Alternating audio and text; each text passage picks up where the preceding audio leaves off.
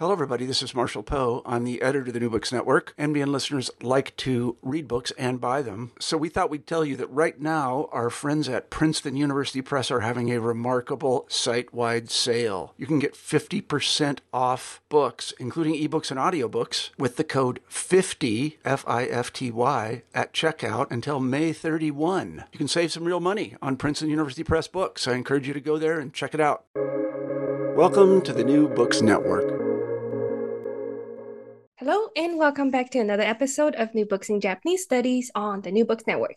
I am Jane Lee.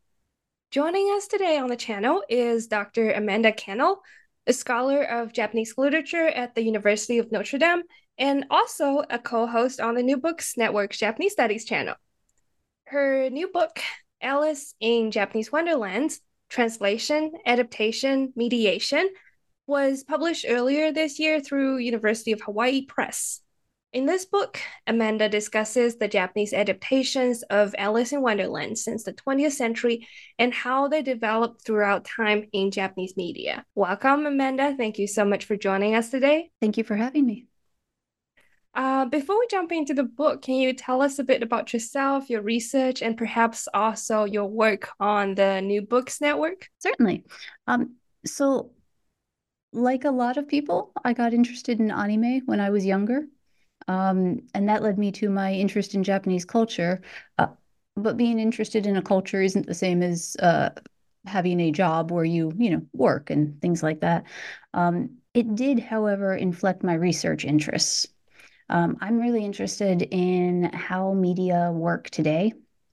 And so as I started to sort of uh, try to untangle the many, many, many media that surround us today, uh, I realized that adaptation or how stories move across different media, different time periods, uh, languages, different countries, that really gave me a good way to examine how uh, media work and how they affect us. Um, so that's sort of what led me to my first project, which wasn't really supposed to be about Alice in Wonderland at all, but there's so many Alice in Wonderland adaptations out there. That, in fact, it's a really great way to basically use this one uh, set of works to study the overall media ecosystem. And um, yeah, sorry. No, that's uh, pretty much it. It's just, it's really fun, you know? I thought I was getting into this very serious work, and then I get to wander around looking at Alice in Wonderland. It is a very fun uh, book.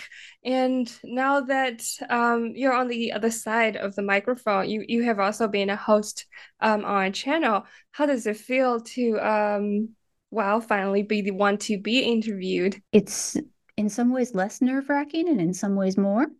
Uh, you know, when we're uh, interviewing people, you're talking to people who are incredibly highly educated on their subjects, um, and you want to give them the best uh, opportunity you can to really show off everything they've done.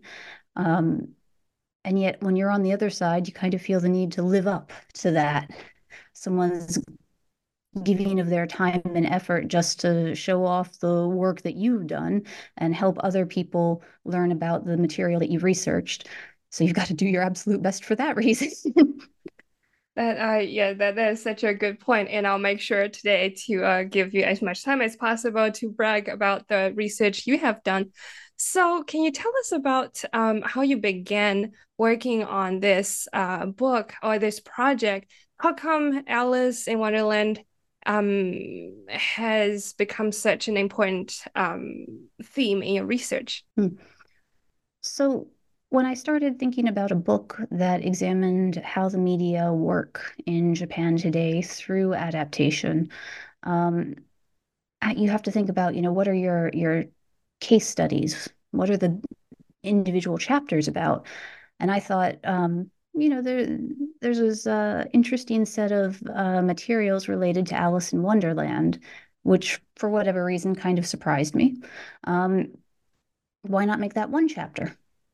And other chapters, we're going to look at things like adaptations of the Chinese tale A Journey to the West, uh, which you may know from Dragon Ball, if not from uh, Chinese literature.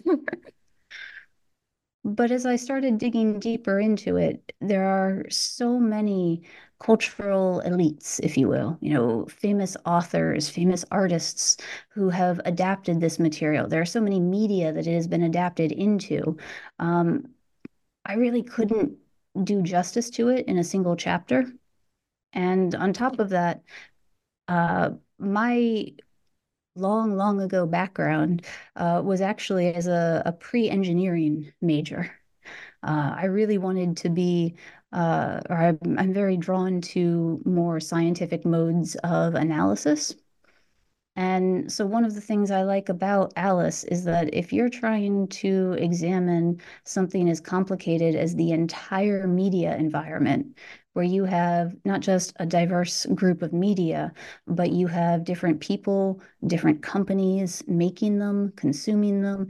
You have professionally made and sold materials, but you also have amateur materials that people just, you know, you've got students drawing uh, different characters in their notebooks in class how do you encompass all of that and then also add in factors like the change over time or the change from a Japanese imperial government system to a Japanese demo- democratic government system? I really wanted to limit as many variables as I could. And just looking at this one fictional world over all of those media and all of that time, all those different people with their various interests. Uh, that allowed me to really simplify the uh, irregular variables just straight out of the book. Fascinating. And when I was reading your book, I was really surprised to learn that there were so many different adaptations of Alice in, in Japan. So how come it was uh, or the this whole um, universe of Alice how did it become so popular in Japan? Slowly but steadily over time. Um, one of the things that really intrigues me about Alice is that, yes, it's super popular in Japan. And in terms of the specific, like, individual works of media, specific games, books, translations, works of art, yeah, there are more of them in Japan. Uh, there, uh, there are so many more uh, than you find in most other countries. But I don't think that that indicates that Alice is more popular than in all other countries. What we really see in Japan is the development of this style of making media where you, you don't make one piece. You know, you make, okay, a manga, but you from the start are collaborating with an anime studio that is going to make that thing that you made into a manga into an anime. And there's also probably going to be at least one video game, if not a ton of video games. Maybe there's a trading card game. There are probably professionally made costumes being sold to people who will wear them out and about as part of a practice called cosplay. Um, you just you end up with 15 media or 15 pieces for every one initial idea in Japan. And I say that, but that style of production, uh, it developed earlier in Japan than in other countries, but we do see that with, for example, uh, the Marvel movies in America in particular, uh, where you just always get a new film, but also new comics and new costumes and toys and so forth. We see that in England, we see that in pretty much every developed nation to some degree.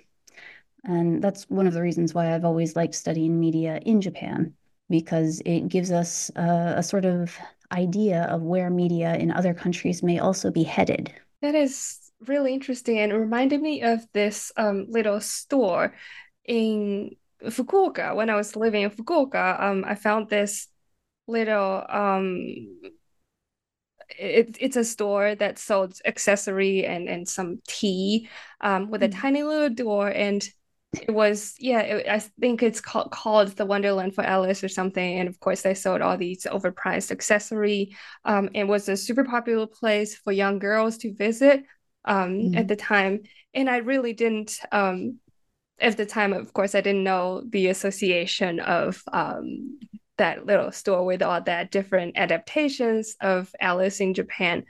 But um, what were the original works of the series like? Um, in the beginning, when the works, when the series of Alice was first introduced to Japan, what are some of the some of um, the representative adaptations in um, in Japanese at first? Ah, some of the earliest Japanese adaptations. The earliest one I've ever found is honestly fascinating. Um, so in English, we talk about Alice in Wonderland.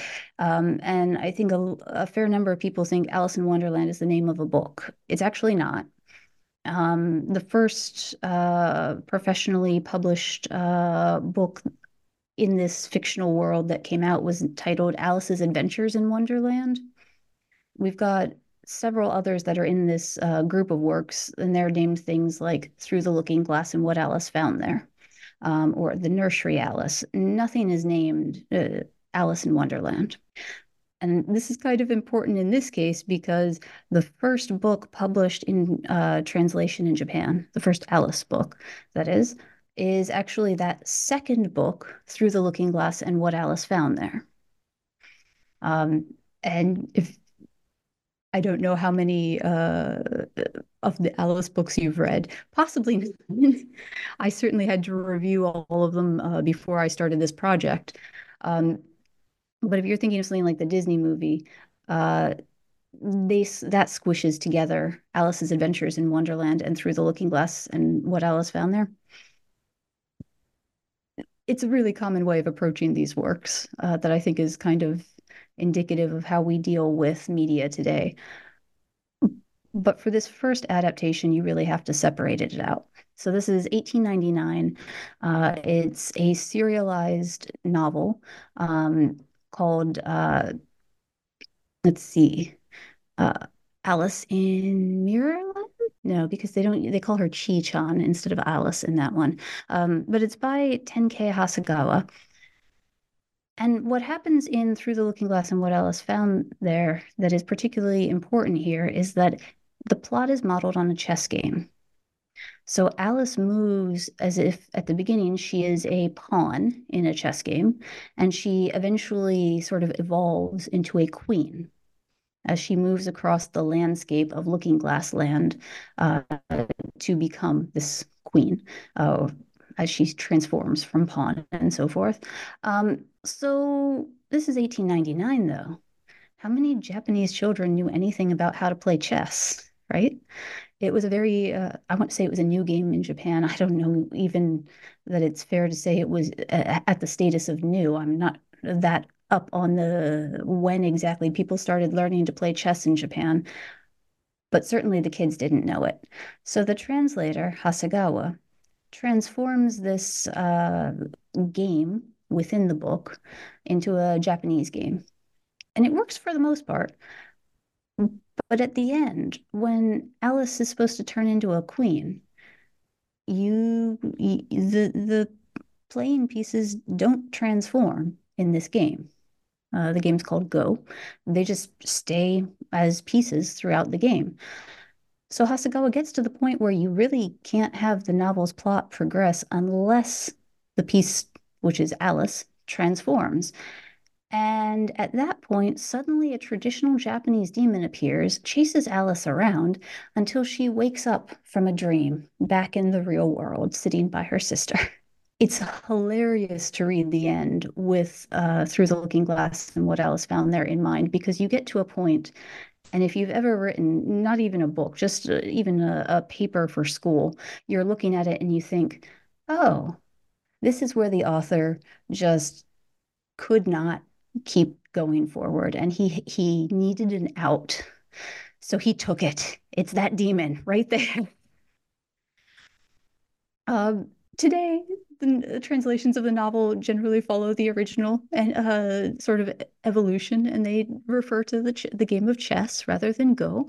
Um, but I always found it really hilarious because this is this is someone really testing their creative boundaries, which is fascinating. And they, you know, they he creates a really interesting um, novel but at the same time, there are, when I think of um, people who review, you know, adaptation, uh, film adaptations of Shakespeare or Jane Austen today, I remember when Pride and Prejudice and Zombies, the film came out, there were some people who were scandalized at this material. But if you've got a sense of humor, it's really hilarious, right? it's awesome. Why not? It sounds absolutely hilarious. I might actually go check out that Jane Austen um, zombie movie later. but just for clarification, then, so the mm-hmm. first um, introduction of Alice to Japan was an adaptation rather than a translation. Is that correct? Um, certainly. So I tend to think of translation as just being a sort of type of adaptation because yeah, I mean I know you know several languages. when when we shift things from one language to the next, no matter how much you try uh, to uh, convey everything about the the first uh, work in your translation, uh, something shifts. Um, in this case, a lot of things that are in through the looking glass and what Alice found there do get carried across to Japanese readers of the time. Hasegawa was, for example, trying to introduce a whole bunch of foreign concepts. Um, so Japan had largely closed itself off uh, to contact with other nations for several hundred years, and this changes. Officially, the the change starts uh, in I guess we well it depends on whether you want to go with the date uh, the dates of Commodore Perry's uh, visits to Japan or the Meiji Restoration, but let's say uh, late middle 1800s. That's the the official date when you know legal aspects changed. Foreign material starts flowing into Japan and starts having an increasing influence on it in the ensuing 40, 50 years. So in 1899, we've got a lot of new material, scientific, cultural, uh, that has flooded into Japan. And Hasegawa wants to start introducing this to kids and raising their educational capabilities. And he does that quite successfully within his translation.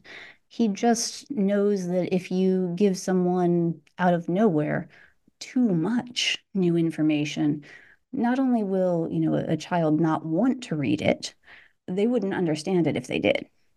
So he does you know the best he can and like i said it's really fun to read. So after mm. this work um, a lot of other adaptations slash translations were created in japan. Um, over the time what are some representative ones and um, do you observe any kind of difference or development through time in these um, adaptations? Mm-hmm. Certainly. Um, so there have been more than 500 Japanese translations of the Alice novels. Uh, there are more editions of Alice in Japanese than in any other language, uh, barring English for obvious reasons.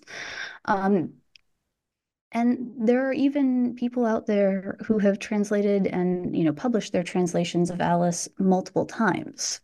So i think the most uh, representative translation would probably be Kimie Kusumoto's translation uh, her second one. Uh, her second translation was actually done uh, upon request because of the artist yayoi kusama who wanted to do illustrations for a new edition of Alice, uh, which is available in English and Japanese. Uh, Yayoi Kusama is uh, the world's most successful living female artist. Um, and her illustrations are strikingly different from the classic John Tenniel illustrations that uh, we're all very familiar with because they're they've been out of copyright forever, so that everybody pastes them on things for sale. Um, but Yayoi Kusama is very much a modern artist. Uh, and so with this edition, we see both a brilliant uh, translator who is reworking what she has previously done out of love of the material, combining with an artist who had in fact adapted Alice in her other work many, many times. So the sum total of it is both strikingly original and incredibly well done. In the next chapter, then you um, shift to focus on discussion of Kusama Yayoi Um, so in in and you just mentioned it's more than the illustrations that uh, Kusama did for the book. So what aspects um, do you examine in the book um, of Kusama's adaptation and use of Alice? One of the things I find most interesting about Yayoi Kusama is that it can be difficult to tease out specific aspects of her work that should or could be tied solely to Alice. So she first uh, adapts Alice uh, and, you know, actively says that she is adapting Alice or identifies a work of hers as an Alice adaptation in 1968. Uh, that's when she did a happening, which is an artistic participatory event. Um, it was very popular amongst basically hippies. Um, so she does this in New York City's Central Park at the Alice in Wonderland statue there.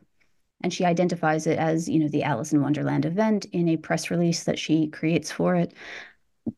Kusama is a brilliant, brilliant uh, explainer of her own work she's always been very conscientious about that. So that's the first adaptation.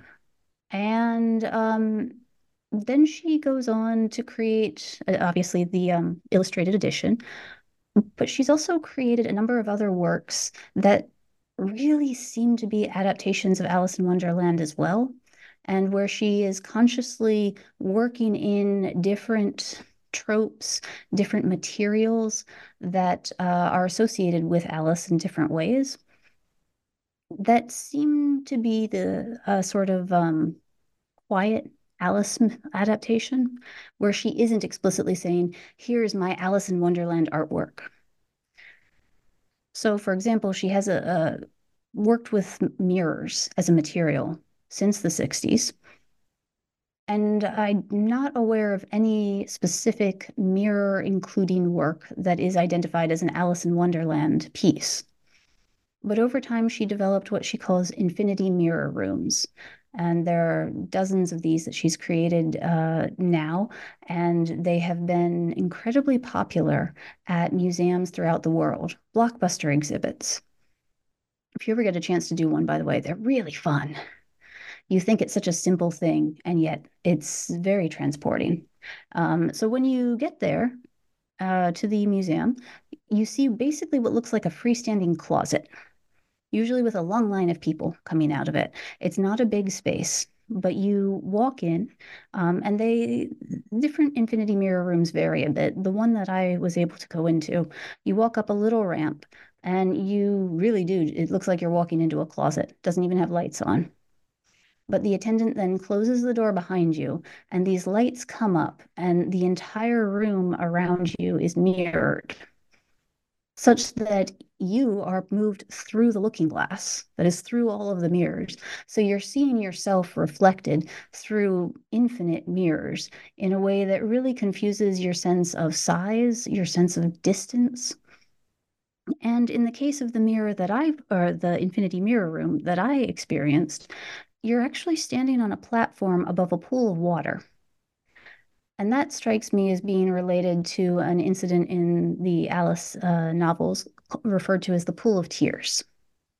This is when Alice is growing and shrinking and having all sorts of interesting size uh, confusion. At one point, she grows very large and is very stuck, really. So she sobs her eyes out and in the process manages to shrink herself back down a bit, at which point she is near to drowning in the pool of her own tears, as it is now so large compared to her that she's basically in an ocean. It strikes me very much that this infinity mirror room, it's not identified as an Alice adaptation, but coming from someone who has repeatedly adapted Alice in Wonderland, who has referred to it in interviews over decades, has uh, very much called herself uh, things like the modern Alice or the living Alice on different occasions. She knows what this imagery, what these concepts tie to. And she doesn't have to identify it as Alice for that to have perhaps been somewhere in her mind or for viewers of or experiencers, I guess, of this piece to understand it as such. That's absolutely fascinating. I remember going to a Kusama Yayoi um, exhibition more than 10 years ago. And, and indeed, the mirror room was, like you say it was a tiny closet. Um, a staff member closed the door behind me. I completely did not understand um, any of the concept behind it. I thought it was just another mod postmodern piece of art or something. Hmm. But um, now that I've read your book, um, th this makes much more sense now. Um, moving on to the next chapter, um, you discuss um, how from the 20th century there have been various versions of Alice in girls and boys magazines. So, uh, before we talk more about this, can you tell us about the context of girls and boys magazines or girls and boys culture? Um, and perhaps also an example of a manga adaptation of Alice. Certainly. So, uh, with the opening of Japan to this flood of foreign culture, you see effectively Japanese adults looking at how children are viewed and how they're raised in other countries and really rethinking that. Um, so, or rather, rethinking how they raise their children and how they're preparing their children to live in the modern world. And this uh, ties into the development first of uh, various magazines aimed at children as readers. Um, but then that starts subdividing. You get magazines aimed at boys versus girls. You get at, uh, magazines aimed at very, very young children, where really it's the the parents reading it to the child. Um, and you, of course, also get more magazines aimed at adults of various persuasions. But in particular, the magazines aimed at boys and girls really come to have a uh, impressively dominant position in Japanese children's culture. The stories and manga that uh, run in these materials really have a huge effect on how kids see the world around them and how they understand what's going on and how they understand their own roles what it's what it is to be a young Japanese boy or a Japanese girl.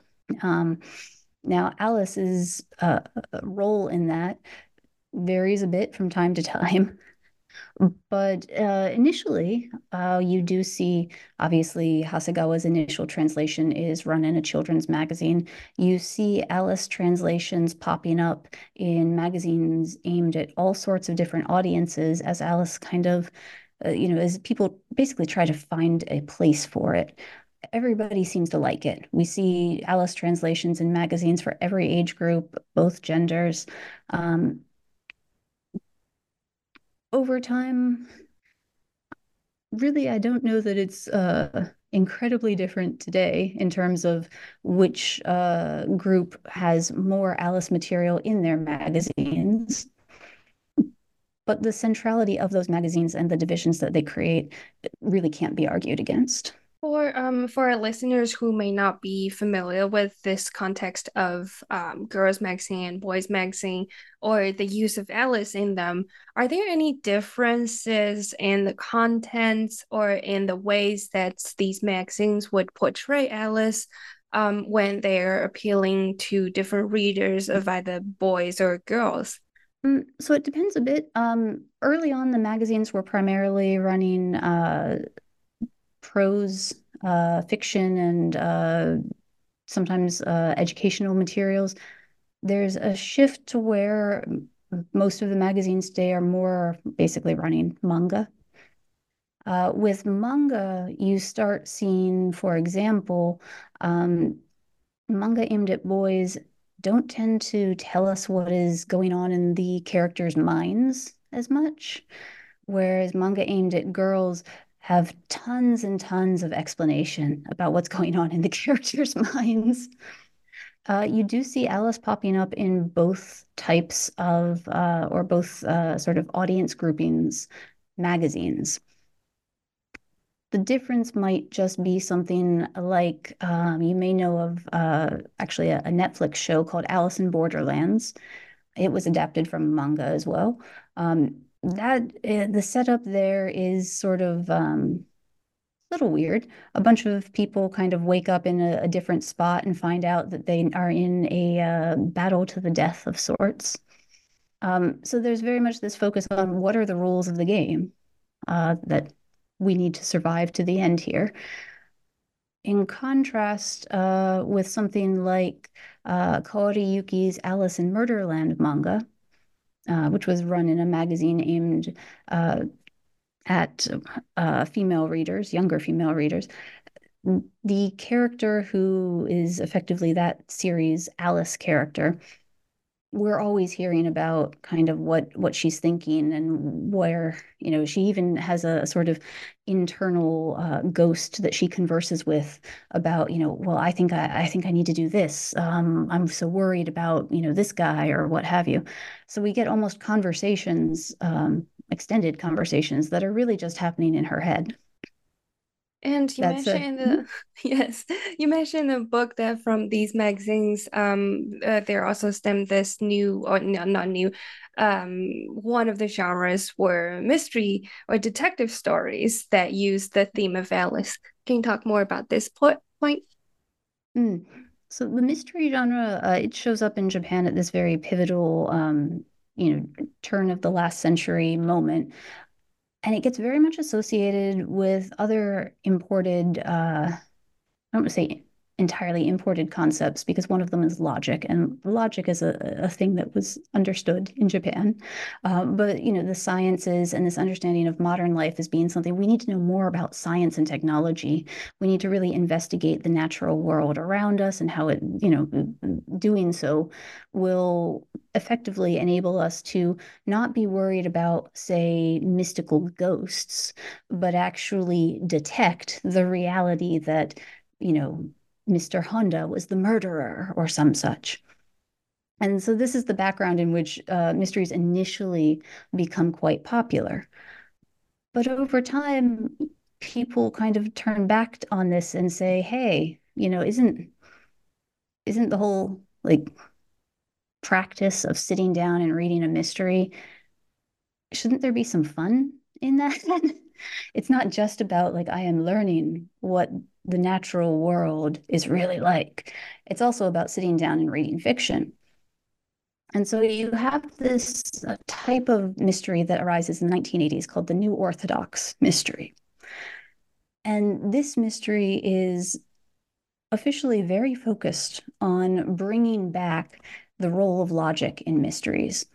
In some ways, reading one of the New Orthodox mysteries can seem superficially to be really bland it can be very um, almost uh, disruptive in the sense uh, that as a reader, you might think about getting immersed in a story.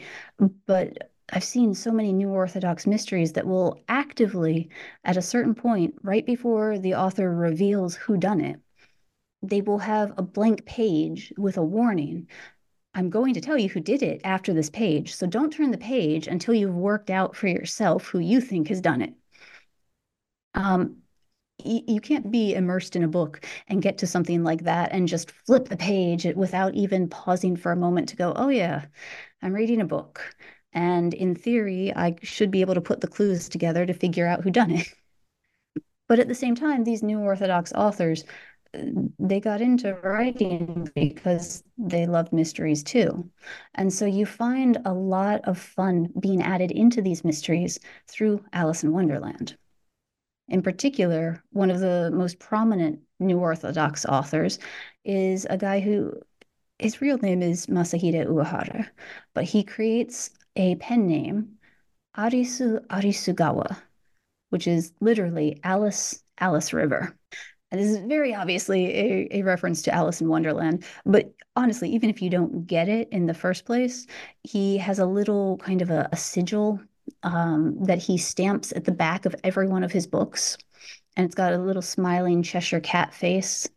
Um, so he's he really he's not trying to hide at all that this is an Alice in Wonderland reference. It's very front and center in his work. And his work also features the protagonist, Alice, Alice River, or Arisu Arisugawa. Um, this protagonist is not the traditional great detective, he's also kind of funny in the sense that he just accidentally finds himself near a lot of murders, you know, as you do. Um, and he doesn't know how to solve them, not at all. But thankfully, he keeps coming up against these very brilliant detectives, and he just kind of hangs out near them while they solve it. But he himself, uh, he thinks of himself as a writer, so he takes very careful notes and then he writes it all up. And supposedly, uh, that is the book that you are actually reading his rec- his uh, memory of what actually happened around these supposedly real murders that, of course, never happened in reality. Uh, it adds a very, very uh, interesting, fantastical angle to these mysteries when you think, okay, the writing here or there is uh, kind of dry. But oh, it's written by someone who is actually kind of a, an Alice in Wonderland creature, as it were. Um, so that's the the big, I think, point when Alice starts becoming really popular in uh, the mystery world, and we see a ton of Alice mysteries showing up. Um, but this is developed over time with a type of book called the light novel.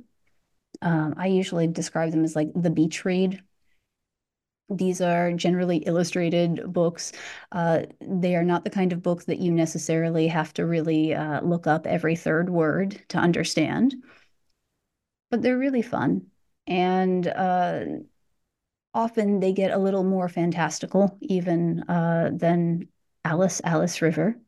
Um, but you do find various uh, light novel mysteries that have Alice in Wonderland as some sort of great detective or even perhaps a phantom thief of some kind.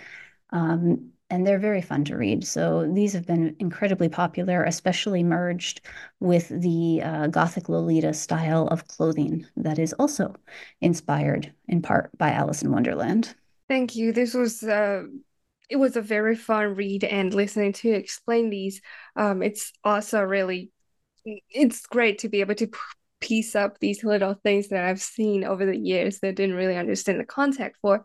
But um, um, what is it about Alice or in the original Alice that allowed Japanese authors and writers or manga artists or artists to be able to play off the theme um, or themes from Alice and create all these various adaptations of different genres of literature or media in um what since the 20th century so this is one of the things that I found most fascinating in terms of uh, less Alice in Wonderland and more the media environment today. You can find every kind of Alice adaptation out there that you want in the sense of you can find Alice in Wonderland as a dark horror work. You can find it as a, you know, light and bubbly thing that you'd be happy showing any toddler wandering by. You can find it for adults, for children, for women, for men.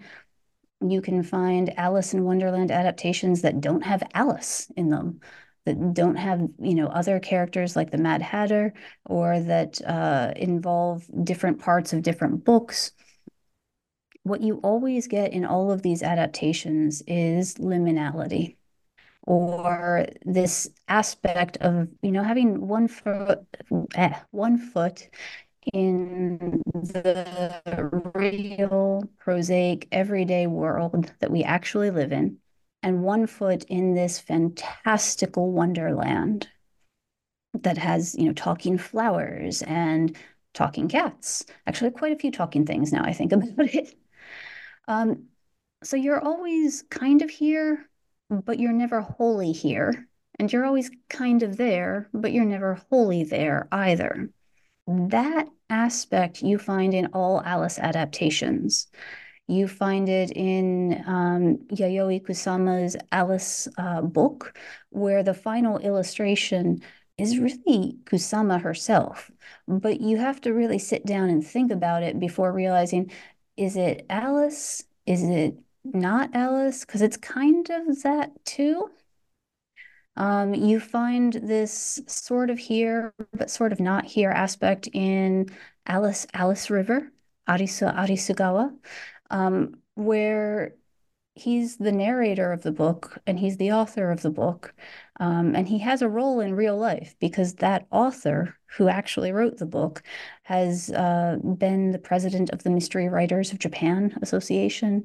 He has given interviews in person. Like he, he really exists, but also he kind of doesn't because it's totally a pen name, right?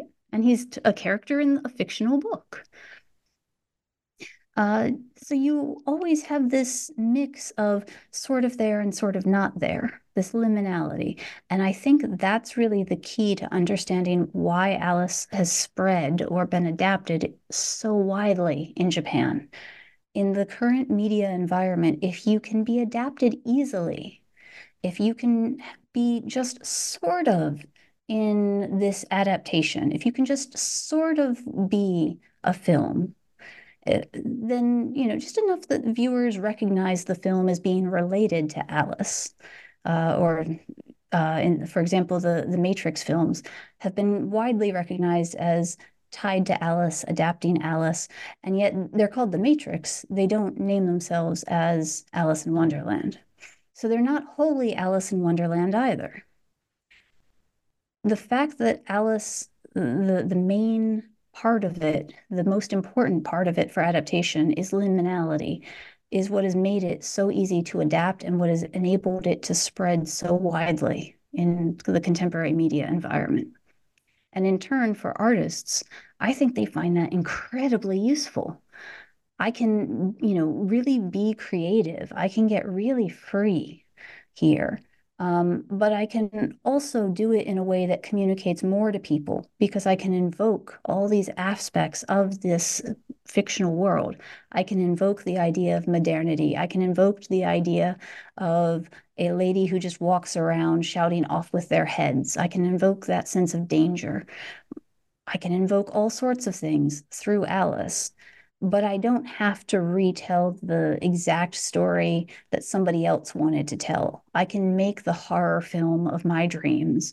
I can make the love story uh, that I wanted to make using this material, and it can be richer by adding Alice. But it Alice isn't going to take over my work. Fascinating. Thank you so much for um, joining us on the channel, well, your own channel as well, and for talking about your book today.